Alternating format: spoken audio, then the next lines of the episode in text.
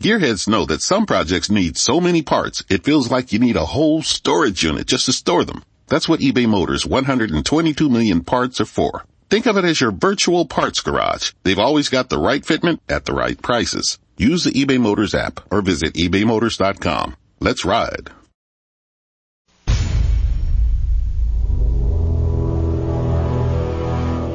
The Zone radio and TV show is largely an opinion talk show. All opinions, comments, or statements of fact expressed by Rob McConnell's guests are strictly their own and are not to be construed as those of the Zone radio and TV show or in any manner endorsed by Rob McConnell, Relmar McConnell Media Company, Talkstar Radio Network, its affiliated stations, or employees.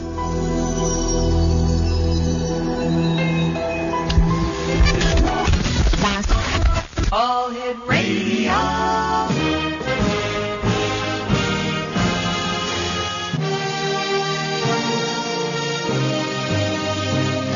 Welcome to the X Zone, a place where fact is fiction and fiction is reality. Now, here's your host, Rob McConnell.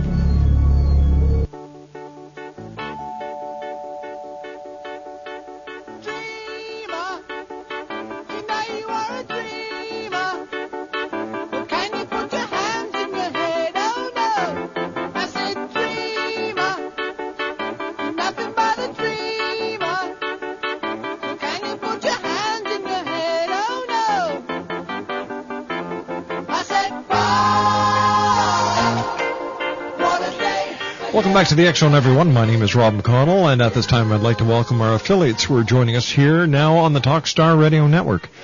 Our toll-free number is one eight seven seven five two eight eight two five five. That's toll-free throughout the U.S., Canada, Alaska, and Hawaii. And on MSN Messenger, you can contact me here in our studios in Hamilton, Ontario at talkstarradio at hotmail.com. And our websites, www.xzoneradio.com and www.xzonestore.com. For all the latest news in the world of the paranormal to the science of parapsychology and everything in between, visit the X Zone newsroom at www.xzonenews.com. Before I get to our next guest, Mr. Ed Craft, I'd like to uh, talk about an article that we received over the weekend that is that has been bothering me since I received it, and we're going to be doing a two-hour show on it tomorrow night. Uh, one of my guests tomorrow night will be Brian David Anderson, and it's uh, Canadian ISP's plan to net censorship, and it's by Mike Finch. A net neutrality uh, activist group has uncovered plans for the demise of the free internet by 2010 in Canada. By 2012, the group says the trend will be worldwide. Bell Canada and TELUS, Canada's two largest internet service providers, will begin charging per site fees on most internet sites, reports uh, say within TELUS. It's beyond censorship. It is killing the biggest ecosystem of free expression and freedom of speech that has ever existed, iPower spokesman for Reese Layson said.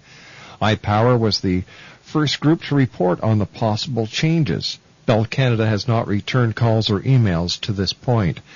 The plans made by the large telecom businesses would change the internet into a cable-like system where customers sign up for specific websites and must pay to see each individual site beyond a certain point. Subscription browsing would be limited, extra fees would be applied to access out-of-network sites, and many sites would be blocked altogether.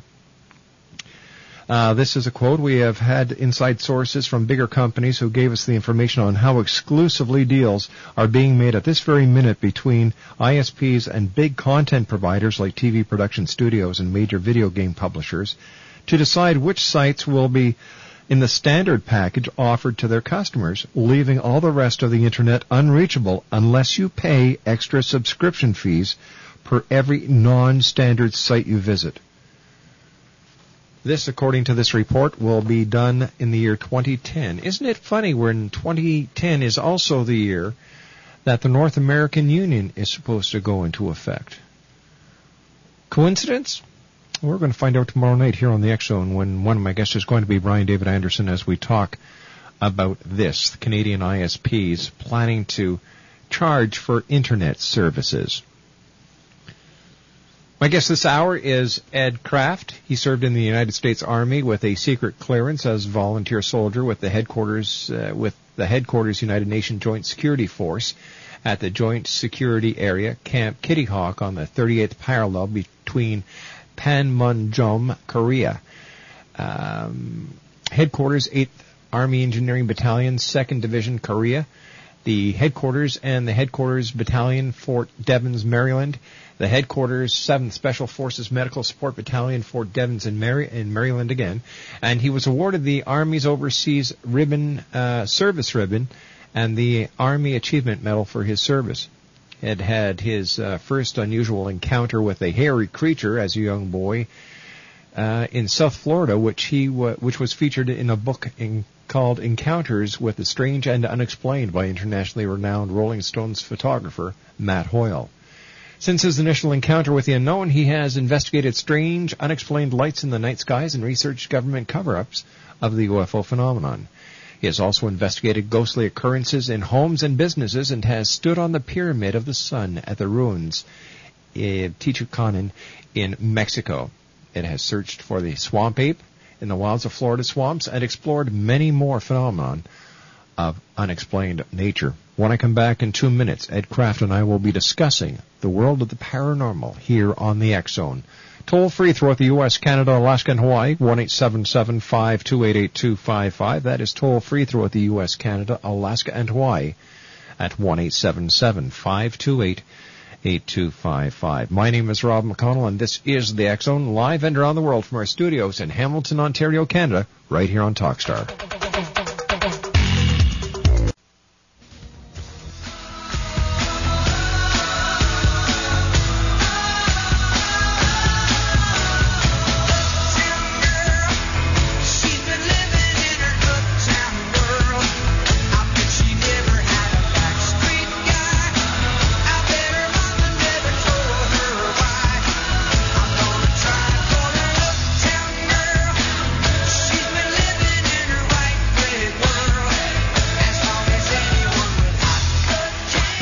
Ed Craft is my special guest this hour. Ed, welcome to the X Zone.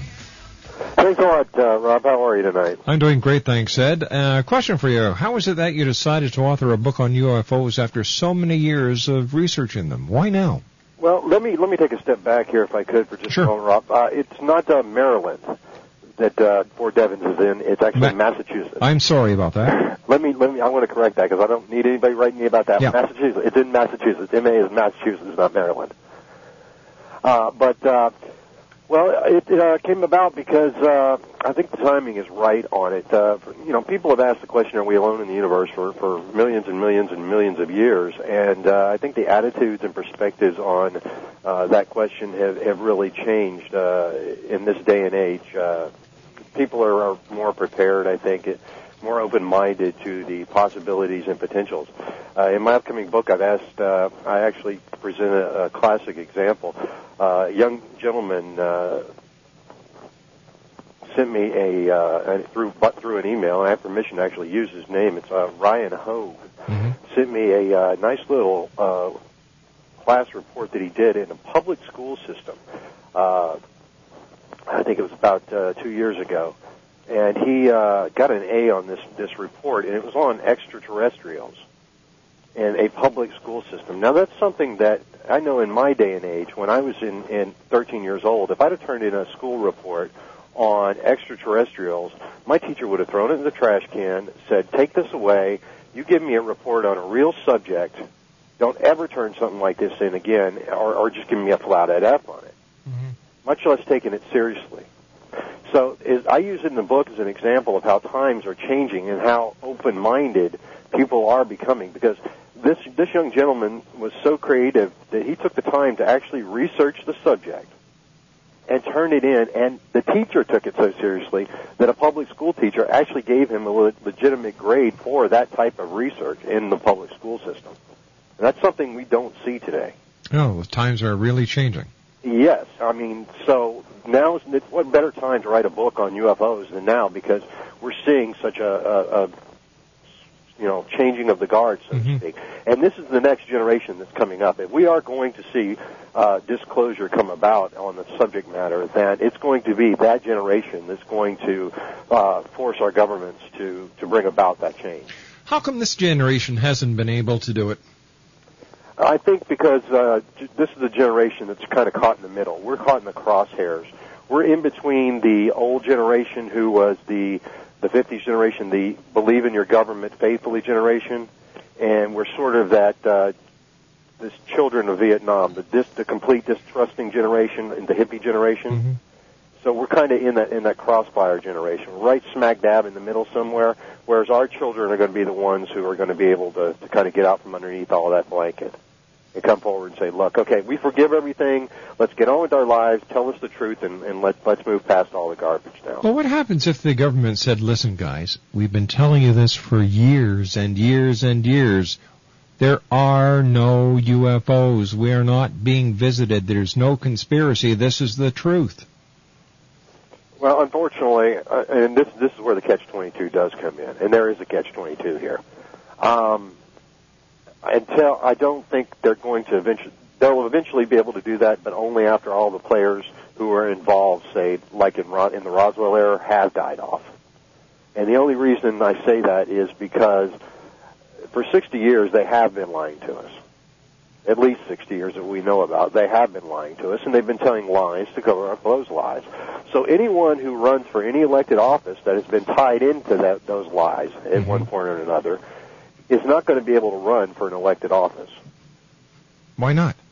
because if he comes forward now and says, "Hey, I was involved in this, and yes, we lied about it," no one's going to vote for him. Well, what happens if he comes forward and he says, "Oh, yeah, so you mean if somebody who's it's been political sick?" suicide, right? He says, "Okay, yeah, I was involved with this thing, but I'm telling you the truth now." hmm You know, it's still political suicide. So until everybody has died off that was ever involved in that, one way or the other, there's, you know, it's political suicide for anyone to ever confess to having anything to do with it. Period. All right, something I've I've never understood about the Roswell um, crash. Maybe you can help me understand this. Why did Jesse Marcel, the intelligence officer who went out to Brazel's farm or ranch, stop at his house with key evidence instead of going right back to the base? Well, I suppose I asked uh, Jesse Jr. that question. Um, I sat down and talked with Jesse Marcel Jr. and asked him that question. And one of the reasons was was the hour and the hour of the night. He was on his way. He was on his way home that evening because of the. Uh, they had actually stayed over uh, late that evening. He was on his way back to the base with it. He had some. It was just a small amount. He was just going to take it back to the base with him in the morning. It wasn't. It wasn't a huge amount. It was a small box full. Um, it wasn't like he had these, you know, a huge carload.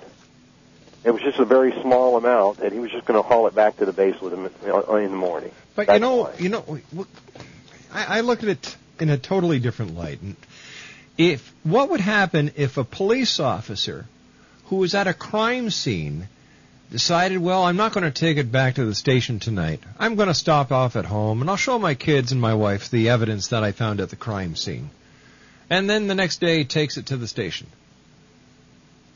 That doesn't make sense, and yet you've got the guy in charge of intelligence for the base who decides to go home, wake up his wife and kid, and show them the stuff that he found that's supposed to be a UFO. Does that make sense to you? Well, it does in a way because the crime scene is a different story. You're talking Why? about a murder. No, You're I- talking no, about no, no, no, no, no, no, no, no, no. something from out of this this world. All right, That's so an entirely different subject. But doesn't Rob. I he- mean, if, if you but could, doesn't you had he- a chance to show your kid a piece of a flying saucer versus, you know, a murder weapon, Oh, which are you going to bring home? well, I mean, I'll, I'll tell you something. Being a responsible person, a piece of the flying saucer. no, I won't, because being a responsible person, I would That's take. assuming you're a responsible person. Nobody said Jesse was responsible. Well, then what the hell was he doing as an officer, as an intelligence officer? Then who, in the name of God, put a guy like that in charge? you, you hey, how many how many people? You know, what does it take to to to be a, an officer in the military these days? Brains, I hope. You hope, but that doesn't necessarily, you know, is not always the case. All it requires is a is a little bit of testing. You know, we have people who uh, get in the military all the time. They get into these high positions, and they end up, you know, going to jail, or they end up committing crimes, just like any other uh, occupation that's out there. All right, but what does this do for the credibility of the case after you've just painted Jesse Marcel as a loose cannon? I'm not. I'm not painting him as a loose cannon. Wait a I'm sec, saying the a sec. potential's there. The potential's always there, and you have to. You have to consider that there. There are both sides of this picture here. I don't think in in in his case that I think that his case does hold validity because of his background. He is a very credible witness. The wait a man sec. Now, hold on. Uh, turns out, if you look at his case history, he was out. Uh, he was very much aware of what weather balloons look like. The man turns around. He does go home with this stuff. Like I said, it was on his way to the base. The man But- stops in. He goes to show his wife and kids this. He's just seen this flying saucer. The man is in shock. I Wait a sec. Wait a sec. Wait a sec. Hold on here. Hold on here. Hold on here. Hold on here. Hold on here.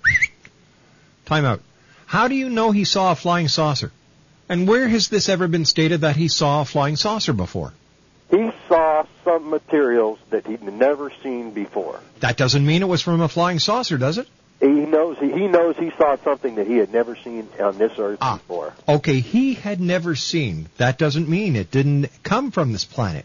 It's just that he I'll had never seen it. Now, you- now, in my book, I described this could be our technique. This could be something uh, that he was not aware of that did come Right. from this planet. Now, I will give you that. I'm not. I'd never state that it wasn't ex, that it was extraterrestrial in nature.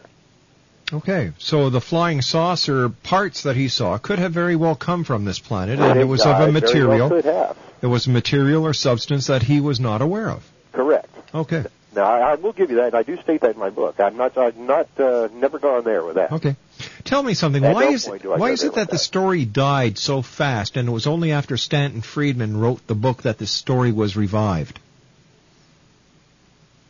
Run that by me again. Why was the why was it that the original story of this alleged cr- uh, crash died very fast, and it stayed dead for years until Stanton Friedman wrote his book, and then the interest was revived again? Why? I think it probably had a lot to do with the fact that uh, the government did its job the way it was supposed to. They were they're very good at covering up. They they went in at a time when people were loyal Americans.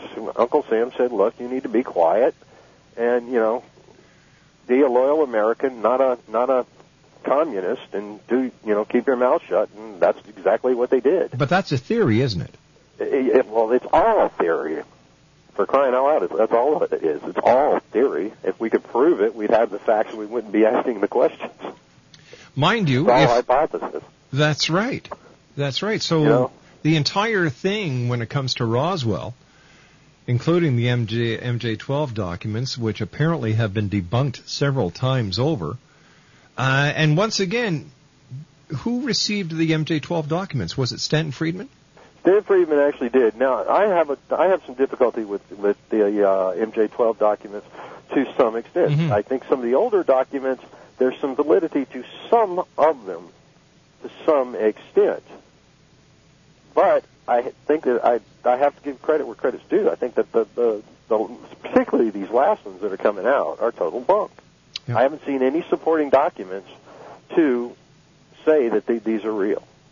I just find it ironic. Nothing, there's nothing to find. There's nothing in any archive that I can find to support or substantiate some of the latter documents, and they keep coming forward. That's that's the thing that I, that, that amazes me. Mhm. You I, know, st- where, I where still are these where are these supporting documents and date books and things to show some, some support for them? They just don't exist. I still find it ironic that once again it was Stanton Friedman who received the MJ12 documents and no one else. We'll be back on the was- other side. a- he- we'll be uh, back on the other side of this commercial break as the X Zone continues on the Talkstar Radio Network. One eight seven seven five two eight eight two five five is toll free. And my name is Rob McConnell, and our special guest is Ed Craft. If you'd like to give us a call, one eight seven seven five two eight. 8255. Now that's toll free throughout the U.S., Canada, Alaska, and Hawaii at 1 528 8255. Tomorrow night we have Brian David Anderson amongst our other guests. Uh, Brian and I are going to be discussing the plans to turn the internet into a pay system, just like pay-per-view cable. What do you think, X Zone Nation? Is this uh, more hype? Is it real or is it something to do with the year 2010 and 2010? You know, the beginning of the North American Union. Hmm, coincidence? We'll find out tomorrow night right here live and around the world on the Talkstar Radio Network. Are you looking for a way to restore the love and security you once experienced in your marriage? Then call 877-544-4252 and America's number one marriage expert, Dr. Willard Harley, will send you his 12 CD marriage building course, a $390 value, yours free to try for 30 days. Just pay shipping and handling. Your companion will fall passionately back in love or return the course and owe nothing. To order, call 877-544-4252. 877-544-4252. Call now. Is your marriage in trouble? Now, I don't want you to stay in a bad relationship. What I want to show you is how to make your marriage the best marriage on earth. How to get your needs met and how to meet your spouse's needs. It doesn't matter if there's infidelity or even if you're on the verge of divorce or recently divorced. Simply call this number, 877-544-4252, and we'll send you Dr. Harley's 12 CD marriage building course, a $390 value for a free 30-day trial. That number again is 877-544-4252. Amethyst works with your guides, angels, and spirit animals to assist you in catalyzing your inner healer, clearing your psychic and spiritual debris, integrating your lost soul parts, illuminating your journey, energizing your spirit, opening your psychic senses, exercising your multidimensional gifts, activating your purpose, empowering your soul, validating your experiences, navigating life's transitions, guiding your process, awakening your spiritual essence, balancing your energies, tapping into the creative flow, realizing your dreams, visioning your destiny, dreaming your world into being, being who you really are. Amethyst is an X Zone iPod partner and can be visited online at www.answersfromyourangels.com or from your X Zone iPod by touching the Angels widget on the main screen. Amethyst. www.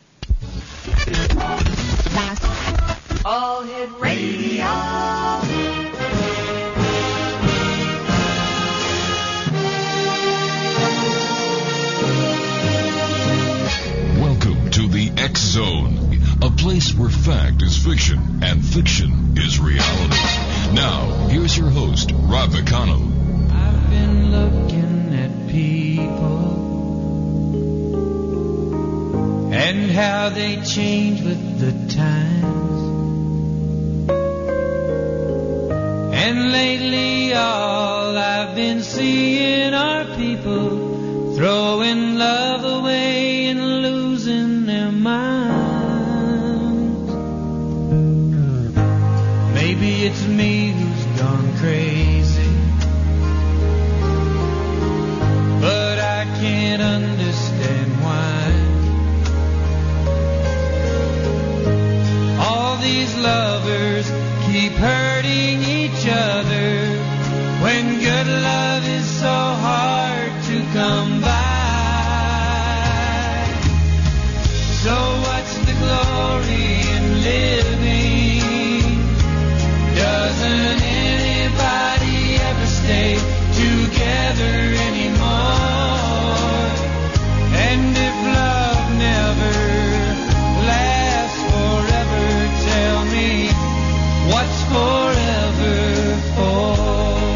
Welcome back to the Zone, everyone. This portion of the Zone is being brought to you by Amira Soul Mystic, Master Clairvoyant Healer and Spiritual Teacher, creating life-changing results. You can contact Amira by calling 1-800-659-6796 or by visiting her online at www.soulmystic.com and by discovering the interlife, new from the author of Return, Dr. Georgina Cannon, a powerful book about your life between lives. For more information on discovering the, the interlife, visit www.lifebetweenlivescanada.com. That's www.lifebetweenlivescanada.com. Our special guest this hour is Ed Craft, and uh, Ed, what one of our listeners would like me to ask you to explain what the MJ12 documents are. Okay. Well, um, the MJ12 documents are. let- Let's go back and, and kind of answer your, Okay. finish answering your question there because it kind of ties into what you we were just asking. Uh, the MJ12 documents uh, are a group of documents that were originally uh, turned over or mysteriously turned over supposedly to a filmmaker by the name of Jaime Shandera. and he claimed that in December of 1984 that there were uh, a couple of two rolls of undeveloped. He received two rolls of un- undeveloped 35 millimeter film in the mail, and that on these uh, two rolls of film were a bunch of uh, documents or uh, uh, Microfilm? microfiche type documents uh, that, that supposedly talked about a secret group of uh, 12 government officials that uh, had knowledge of different uh, UFO crashes and uh, top secret UFO events. And they answered only to the uh, president himself, which was uh, Dwight D. Eisenhower at the time, or President-elect uh, Dwight D. Eisenhower, who had established this this group. And uh, what he had done, uh, what Jaime Shandera did once he received these documents, is that uh, he went to two individuals who were currently working on researching the, of course, Roswell case, which we were just discussing, and that was uh, Stanton Friedman, researcher Stanton Friedman, and I believe it was also uh, Moore. Uh, what, I'm trying to think of uh, Roger Moore's last name, I believe can't think of his last name off the top of my head. and I don't have my notes in front of me. But uh, Stan Friedman uh, was one of the uh, research, one of the two researchers that uh, Shandera took. Uh, Jaime Shandera took his uh, this film to to uh, try to find out whether or not these documents were real. And they they have several names for them: Majestic 12, MJ 12, uh, Magcom you name it. They, they're, known by multiple names, but essentially it's a huge group of documents. Originally, it was a small handful of documents on this uh, this these two rolls of film, and now it's it's turned out to be like literally hundreds and hundreds of documents. And allegedly, this this group of uh, this group of 12 individuals still carries over into today, and it still answers only to the president. And it's this group that allegedly heads this this mysterious MIB force, and you know the the, the legend has gone on and turned in into some mysterious thing at this point in time. And I'm of the opinion that yes, maybe at one point in time, this MJ12 was a legitimate group of individuals, but it was more or less. Uh, a one-time ordeal or a one-time committee type of scenario in which you know President Eisenhower said, "Look, let's all sit down, mm-hmm. look at this. We'll call it call it MJ12, code name it MJ12. This is a secret meeting we're going to have to discuss the issue. A one-time deal. That was it. Poof, it was said and done. And you know somebody got hold of these documents, discovered it, and turned it into this big to-do. And I think really that's the bottom line as to as to what MJ12 is all about to uh, get back to what you were talking about earlier, Rob, I think that yes, there was some legitimacy to the early documents, but I think over time it's it's been fake so much now that 90% of what's out there is just pure garbage. And uh, Stan Friedman was called out by Phil Klass on the issue to I was just prove gonna ask you about whether or that, not yeah. those documents were fake uh, at one point in time because he was uh, Phil Klass challenged him, offered $100 per copy if uh, Stan Friedman can actually produce. Uh, he said he said that the most documents of that era were typed in elite format or elite font and on typewriters. And uh, he offered Stan Friedman hundred dollars for every example of any document that he could produce uh, in pica font from that era because some of the documents, the alleged uh, MJ12 documents, were actually typed in pica font. And he said that was proof that they were fake. Well, what Stan Friedman did was go back to other government documents from that era and produce examples. And Klass, Klass, uh, Phil Klass ended up uh, paying him, I think, about a thousand dollars. Uh, because he, he was paying him by the page, Right. hundred dollars per page. You know, Good thing so- he didn't say $100 per letter. Right, it was a hundred dollars per page. My gosh. So you know, he was he was still pulling pulling out the pages, and Klass said, "Okay, I I, I, I, I give up. You win." You know, um, I was wrong. so you know, it, it's hard to prove that these things are real or fake, and they're it you know it's one of those catch twenty twos. But uh, the only way you can really track some of these down and find out if they are is to, is to kind of look at them and see because most of these are all blacked out anyway. The only way is to find a line or a date. For instance, uh, there's uh, some of the one of the earlier documents that refers to President Eisenhower being in a meeting at a certain time with a certain individual. And you go back and look at President Eisenhower's date book, uh, where he, you know it shows he was actually in that location at that meeting with that individual. at a meeting with that individual. You know, you, that that's kind of how you can verify some of these documents. And some of them pan out and some of them don't. So you've got a mix and match of, of real versus fake with these documents. So it's really makes it really hard to to weed out the good from the bad. And most of them are bogus, but uh, I think there are a few legitimate documents. And I think it's like I said, just uh, a, a one-time ordeal. You know, Ed, there's always the question that comes up. Uh, you know, if UFOs are real, why don't they just land on the White House lawn? How do you typically address this question? Oh, I love that question. Well, I think they probably came close. And anybody can go to my MySpace page and see for themselves because the video's still up there. And that has to do with the battle over L.A. And, um, or not the battle over L.A., I'm sorry, the uh, incident over uh, in 1952 over the White House. Mm-hmm. And, or excuse me, not the White House, the Capitol building. Um, in which it occurred on two consecutive weekends in July of 1952 uh, several objects buzzed the Capitol building. These uh, were, were seen on radar uh, and traced. They were even reported in Project uh, Captain Ruppelt, uh, who was working with uh, Project Blue Book at the time, was actually sent out. He wasn't allowed to pursue it because he was sent off and uh, they didn't even really follow up with the issue. But uh, Eisenhower actually commented on uh, the issue because it was such a big deal. Uh, seen by hundreds of witnesses. It was traced by radar, both civilian and military.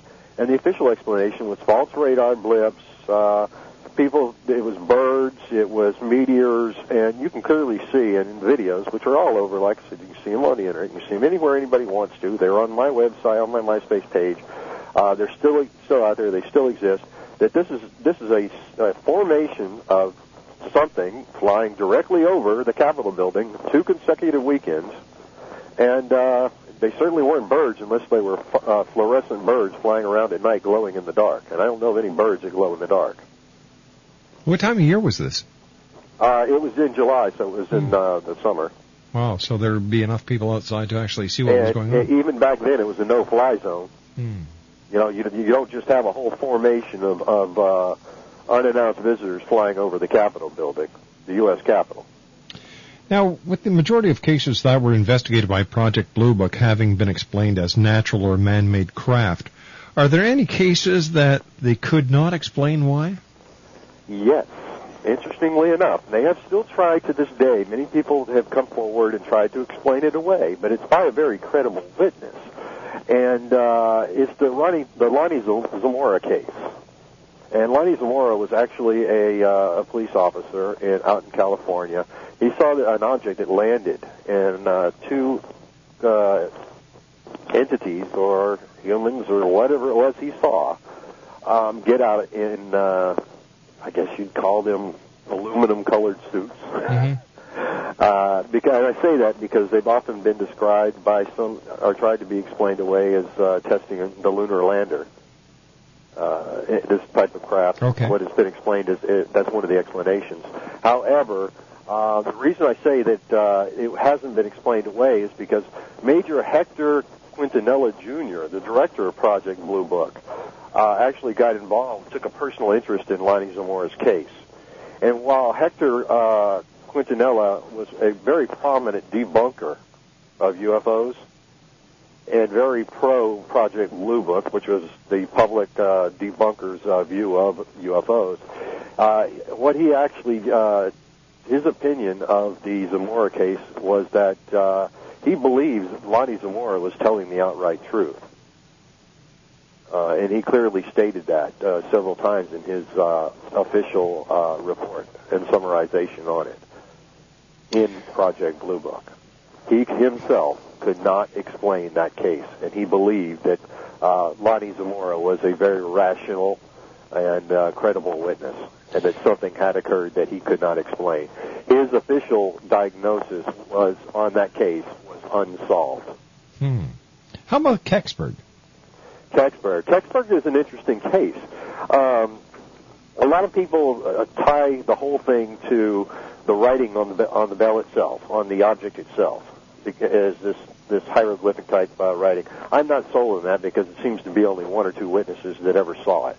Uh, the vast majority have, don't even report any, any writing. There doesn't seem to be bodies or anything like that. Most don't even report openings on the object.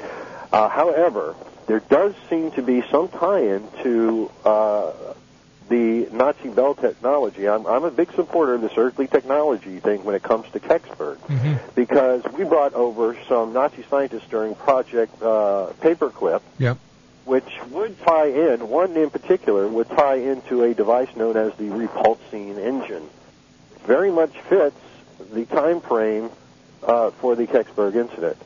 There was a similar object seen at Wright Field, Ohio, or Wright Patterson Air Force Base in Ohio, shortly after that crash.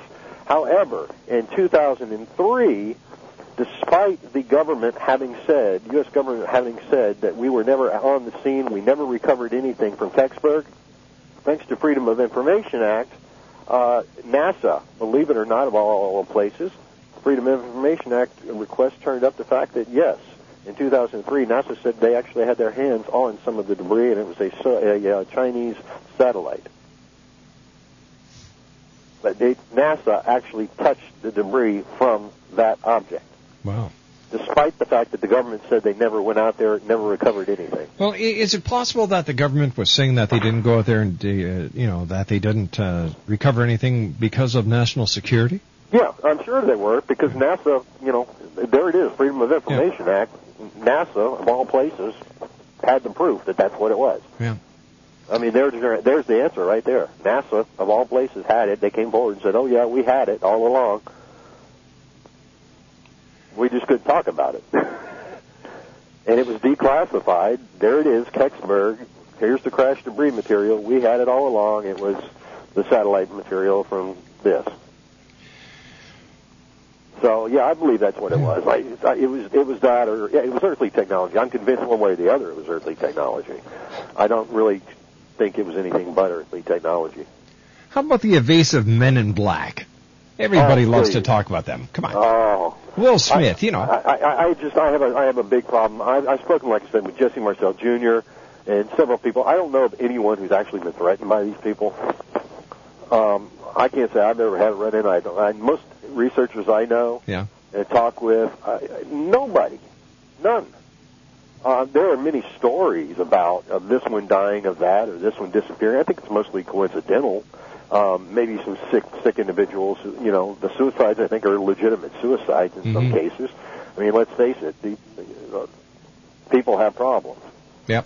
But uh, I know of no one who has legitimately been threatened, and only there, maybe one or two cases do I know of anyone even claiming to be threatened. And even in those cases, uh, they're more sensationalized cases. Most rational individuals that research and study and, and are public about it have never been threatened once that I know.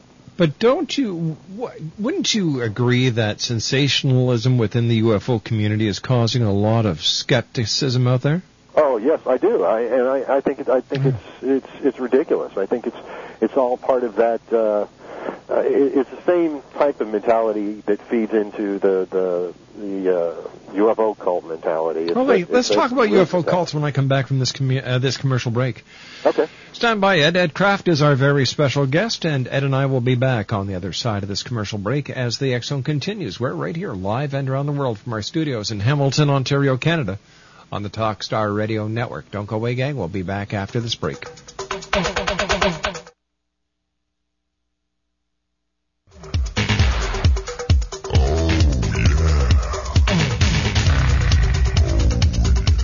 If you've ever wondered about past lives or even life between lives, and you think the whole idea is a little strange, you're not alone. Dr. Georgina Cannon, author of the books Return, Past Life Regression, and You, and her latest book, Discovering the Interlife, writes her books to remove the woo-woo from these regression protocols and to show the therapeutic benefit and opportunities that happen with these journeys.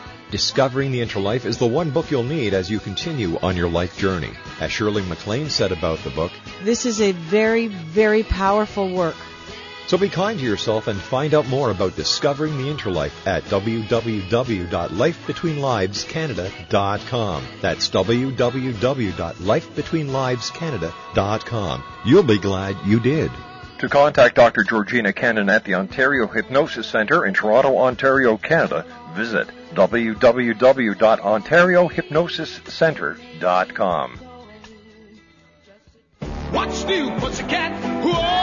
The cat is finally out of the bag. Secrets of Cat Attitude revealed. This is the No Copycat book that gives you the X factor in personable insight and experience to understanding cat behavior and solving problems from the cat's point of view. Learn the secrets of Cat Attitude revealed by Carolyn Bartz that will take the relationship with your cat up a notch and to the next level. Discover why cat owners live longer, healthier lives. Medical facts revealed and why your cat can't help it. Digital photos to guide you in cat care. Safety tips, historical and myth gems, and a fun and enlightening quiz. The perfect gift for smart cat owners and cat lovers. If you love your cat, take the journey now. Don't wait.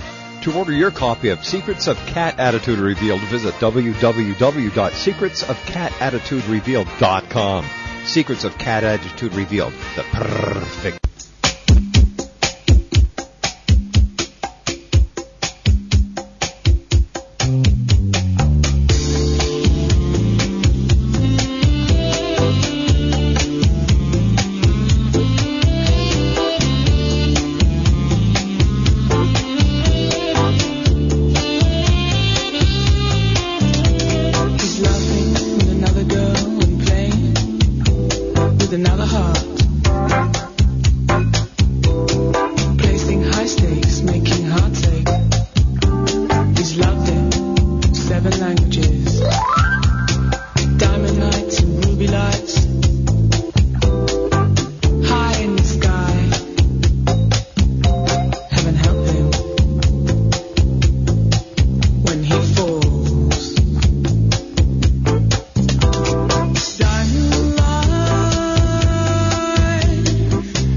Ed Craft is our special guest this hour. First of all, Ed, before we get on uh, any further, I'd like to thank you very much for coming on the show. And uh, you know, it's the UFO and the UFO phenomenon. I, I, I think that it has to be settled one way or the other.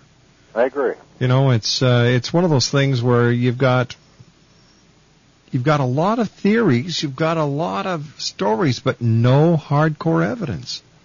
Exactly, and and, and that's the problem I have with with the with the, with the, the groups that are out there. Is you Mhm. have the uh, you have two groups. You have the believers, and you have the debunkers. Mm-hmm. And I'm of the school that, that you know you should. Uh, as a researcher, I prefer to have what a, a, a, a hypothesis. Okay, I'm, I don't believe, Sure. and I don't debunk. You know, I like to form a hypothesis. As, as a researcher and a scientist, that's the way I think it should be. You know, you set out, you form a hypothesis, and you try to find evidence to either support or Mm-hmm. disprove it. Yeah. Either way, that's the rational thing to do, and that way you reach a truth, one way or the other. Whereas what we have today is, is you have the believers who set out to find out proof that yes, these things are ET, they're going to land on the White House lawn, and that's the end of the story. They're going to save the planet. Or you have the debunkers who say, look, it's all complete bunk, and there is nothing to it. Uh, you know, get on with your lives, people. You know, put away your aluminum foil hats and stop riding the ET train. Mm-hmm. And that's that's the two schools that are out there. And I think the truth lies in the middle somewhere. Exactly. And we've we've got to find. That's what we need to do Yep. is, is stop. You know, taking a side, get to the rationale, and and start putting together the evidence and and using our brains instead of trying to to play you know one side or the other. Let's let's put our heads together and and get to the bottom of this thing once and for all. And what about uh, people like Billy Meier? Oh, Billy Meier. Billy Meier's an interesting gentleman. Uh, some excellent UFO footage in in, in, in films uh, and, and pictures uh, back in the day. Mm-hmm. I noticed as time has progressed, he's uh, become a little laxed in his uh, photography work. I will say that. Um, I've compared some of his footage to some footage I've seen in other areas. For instance, uh, one of my martial arts teachers, I noticed, uh, you know, he had this chain link weapon that he would swing around and he'd light it, light the end of it and swing it around to blind the opponents. And it had a little weight on the end of it at night. And this would blind the opponent and, of course, hit him in the head with the uh, weighted chain. And as it swung around, it made this nice, neat little circle of light around his head uh, in the photograph. Well, I compared that to a picture that Billy Myers has and he's standing in this ring of light, and he calls it the God, the, you know, this this light force field or whatever that these aliens are putting around him. Well, when I put the picture of the Grandmaster next to my, teacher next to Billy Myers in this force field, they're identical. they're identical. You know, you could you know, aside from you know one being my teacher and one being Billy Meier. Bill, uh, Ed, I hate to do this. We've just run out of time, but I'd love to have you back on in the future. Oh, it'd be great. It'd be great, Bob. Bill, uh, Bill, yeah. Ed, it's been really nice talking to you. Take care of yourself, and You uh, thanks very much for joining us tonight.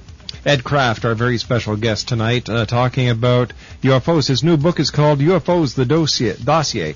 and um, we'll have Ed back on because there's so much more to cover.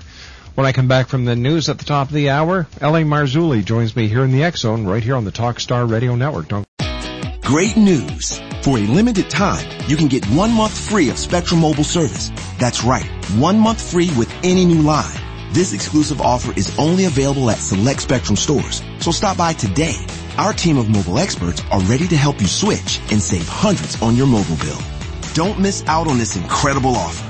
Come see us at Market at Hilliard, Taylor Square, and Waterloo Crossing. Spectrum Internet and autopay required. Restrictions apply. Visit store for details.